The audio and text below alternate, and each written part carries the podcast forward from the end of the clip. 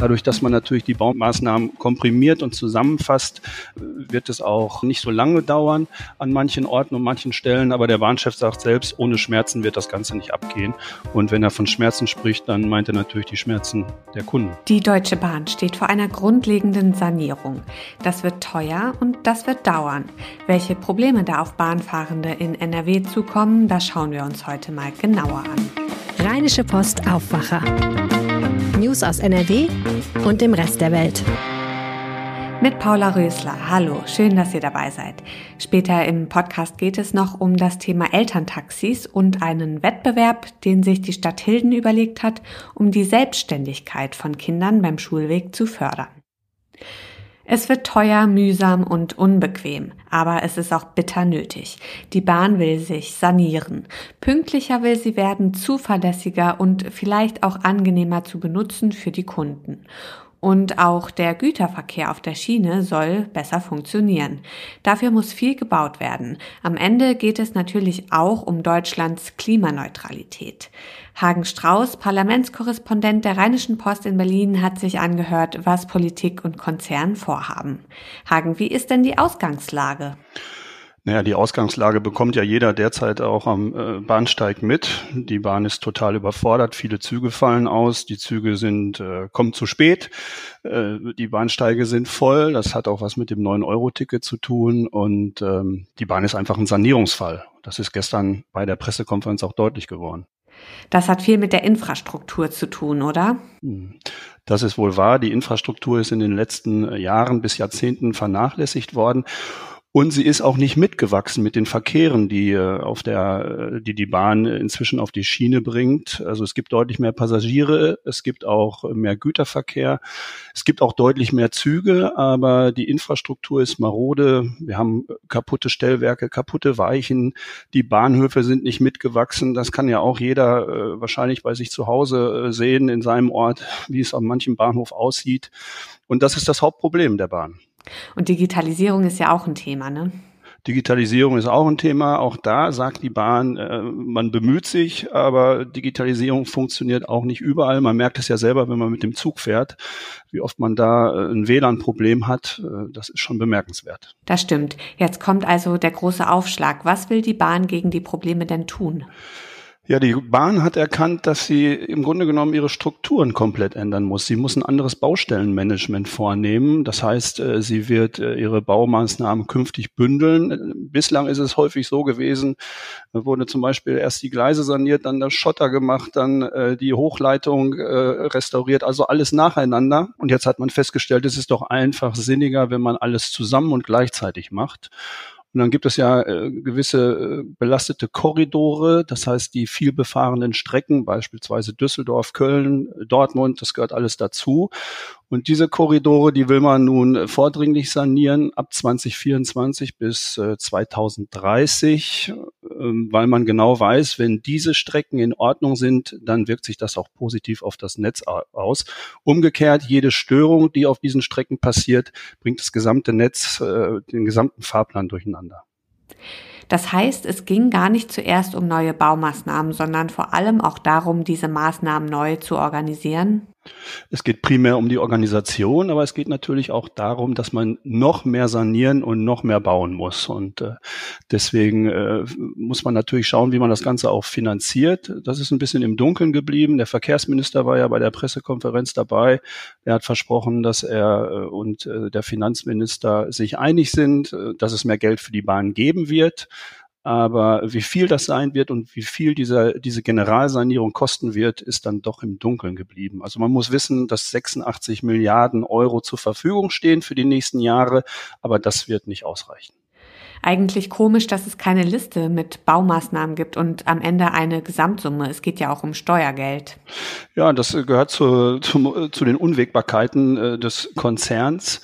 Ähm, man muss ja auch wissen, äh, die Ampelregierung gibt ja schon sehr viel Geld aus für Entlastungspakete und für andere Maßnahmen. Und Finanzminister Christian Lindner hat sich ja ein großes Ziel gesetzt. Er möchte im kommenden Jahr die Schuldenbremse wieder einhalten. Und jetzt kommt noch eine Baustelle dazu und es gibt noch mehr Forderungen von anderen Parteien in der Ampel. Also es wird eine schwierige Geschichte für den Finanzminister. Und es wird schwierig für die Bahnkunden. Ja. Du hast den Zeitrahmen genannt. 2024 bis 2030. Genau. Wir dürfen uns also auf die Bahn als Dauerbaustelle einrichten. So ist es. Wir haben ja jetzt schon äh, unheimlich viele Baustellen. Das betont die Bahn auch immer, dass sie ja so viel baut und saniert schon äh, wie noch nie zuvor, was natürlich auch dazu beiträgt, dass es Verzögerungen gibt, Verspätungen, Zugausfälle.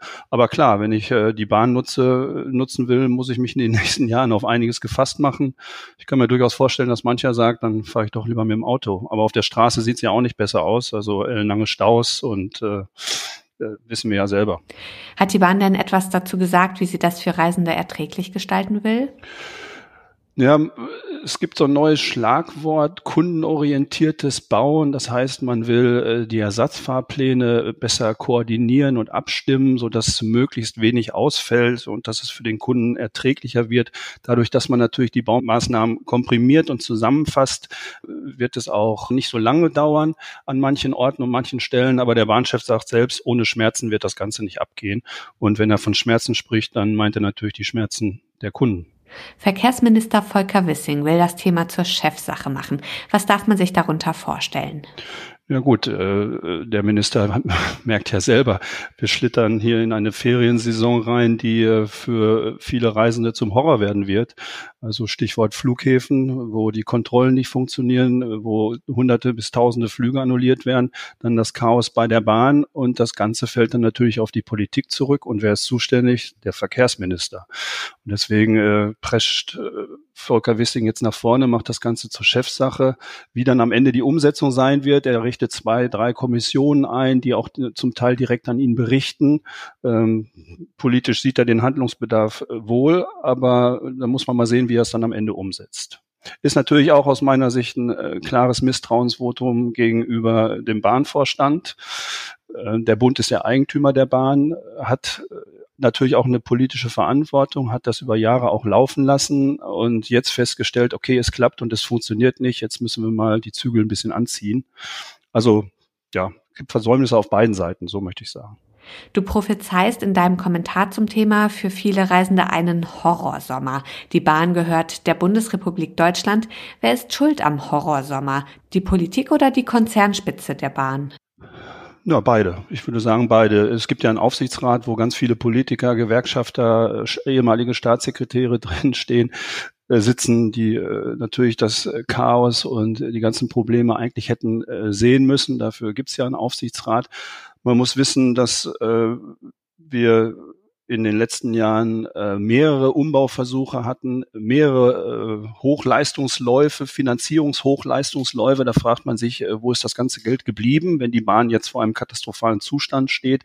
Also ich würde schon sagen, äh, da sind die Anteile gleich verteilt. Nach der Pressekonferenz gestern fährst du weiter Bahn oder stellst du dich eher aufs Autofahren ein? Ja, hier in Berlin fahre ich äh, mit dem Fahrrad. Das Wetter ist ja auch schön. Sicher ist sicher.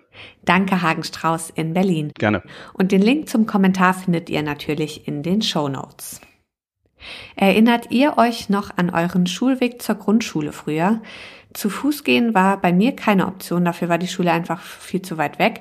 Ich bin also von meinen Eltern gefahren worden oder habe den Schulbus genommen.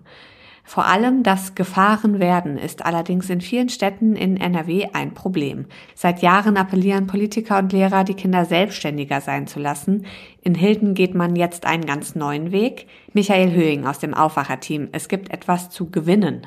Ja, hallo Paula. Ja, die Stadt Hilden, die hat sich überlegt, das selbst in die Schule gehen, ohne Taxi von Mama oder Papa, jetzt in Zukunft zu belohnen. Alle Grundschullehrer der dritten und der vierten Klasse in Hilden, die schreiben nach den Sommerferien jeden Morgen auf, wie viele Kinder zur Schule gebracht worden sind und wie viele alleine gekommen sind. Egal, ob sie jetzt zu Fuß gekommen sind oder mit dem Fahrrad oder mit dem Roller. Die drei Klassen mit den prozentual wenigsten Elterntaxifahrten, die dürfen dann für einen Tag ins Phantasialand. Und ich als Schüler, ich hätte mich da riesig gefreut. Auch für die äh, anderen Platzierten, ich glaube bis zehn geht es, gibt es äh, Ausflüge und Eintrittskarten für Freizeitaktivitäten im Kreis Mettmann. Bist du damals gefahren worden?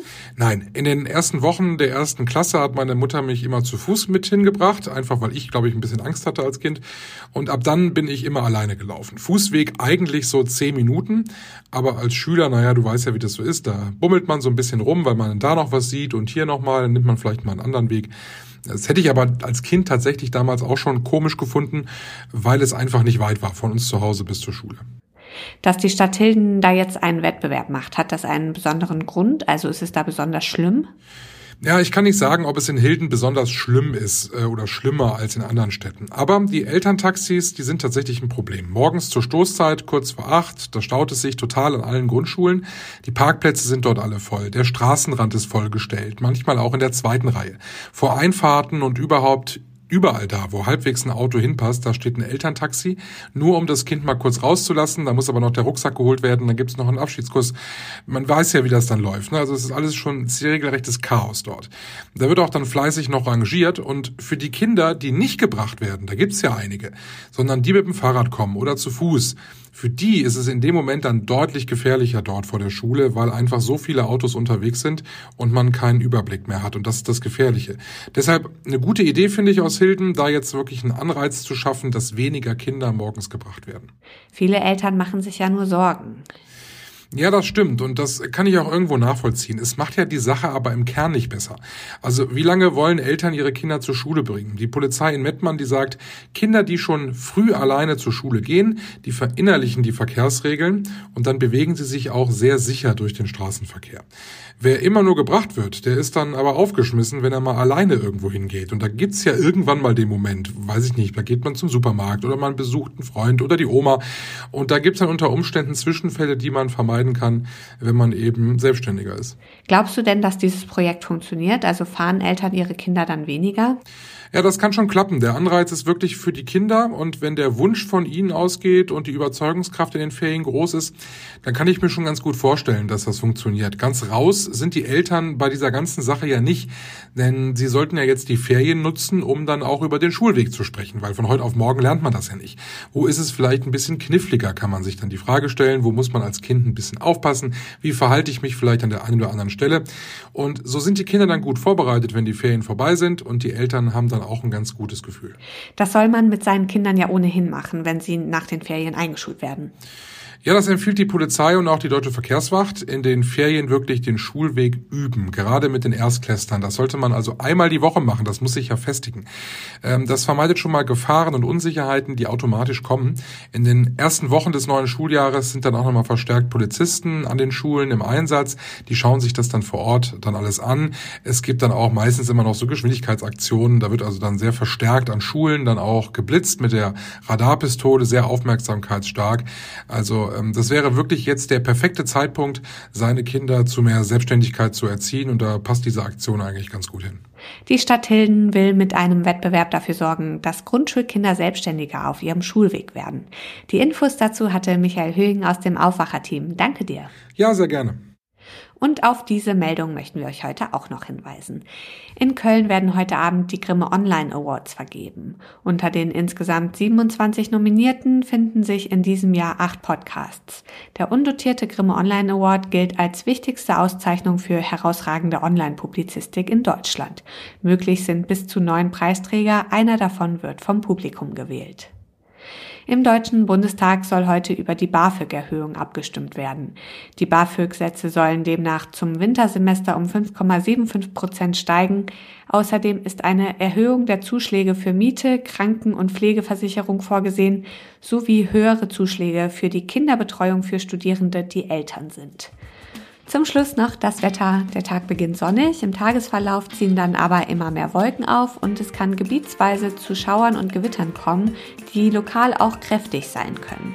Die Temperaturen steigen auf bis zu 31 Grad. Das war der Aufwacher vom 23. Juni mit mir, Paula Rösler. Ich freue mich, dass ihr zugehört habt und wünsche euch einen schönen Donnerstag. Tschüss! Mehr Nachrichten aus NRW gibt's jederzeit auf RP Online. rp-online.de